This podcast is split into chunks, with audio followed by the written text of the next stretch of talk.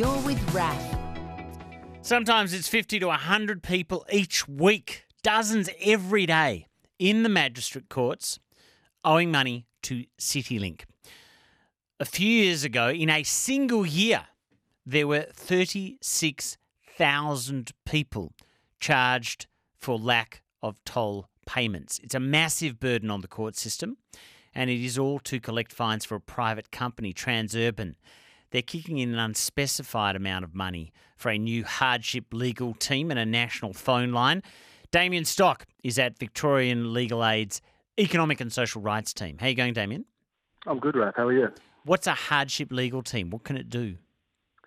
Uh, well, as I understand it, they've always had a hardship program, but it hasn't been very well uh, announced or resourced.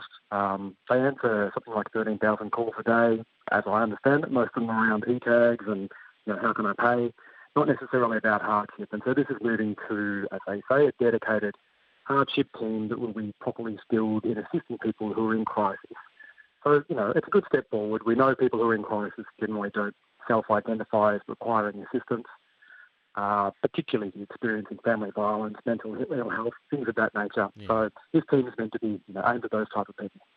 Do we know how big it is? How much they're spending? We tried to get an amount out of them. We've got nothing. Do you know how big the team is and what they might be doing? I'm sorry to hear you've tried already. I was going to put that back on you. It's a great question. But look, I, I don't know. What we do know, though, is at least they've acknowledged that there's a very significant problem that's been caused by an aspect of its business. As you said, 36,000 uh, uh, offences last financial year, and that's been year on year. And that's only for CityLink. Uh, Eastlink's got its own 30,000 or so. So really clogging up the magistrates' courts. Uh, So, so, it was like acknowledged that there's a problem- 65,000 people a year. Uh, last time I counted it, last time I saw a financial report, it was 72,000 uh, with the two toll roads combined. The next highest was theft at 24,000. I think that puts it in context. So really overwhelming the justice sector, but also the, the pressure it places on individuals. We, we routinely see people with hundreds of thousands of dollars worth of debt. Uh, and what that does to families and communities is really overwhelming.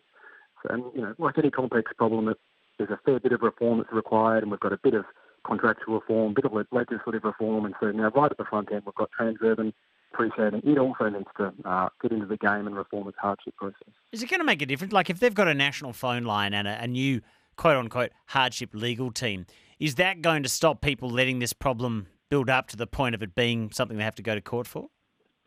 Well, for some people it will. It's a necessary step. So things like having their hardship program uh, properly skilled and advertised in multiple languages, which they haven't had to date, uh, is a really good step forward. Um, but what we really want to see is there's work being done on a protocol between Transurban and the Victorian government that would enable Transurban to request request the withdrawal of toll fines even after they've been issued. So once you get a toll invoice Yeah. and you, you know you, you, you don't pay it, you might be able to use the hardship program before it's referred to government. That'll only get the people who are most able to look after themselves. Those experiencing real hardship, we know they don't do anything until fines are issued and enforcement action is taken by a sheriff. And we want this protocol to be uh, advanced and trialled It would enable Transurban to request Victoria Police to withdraw toll fines for the same cohort of people that this uh, hardship program is aimed at. Let's see if we get any progress. Thanks a lot, Damien. Thanks, Russ. Damien Stock from Victoria Legal Aid. So we know Transurban's doing something, and Legal Aid have welcomed it. We've got no idea how big it is. We asked. We know it starts next year. How big is the hardship legal team? Don't know. How much they're spending on it? Don't want to tell us. Gave us the press release. A step forward, but we're not really sure how far.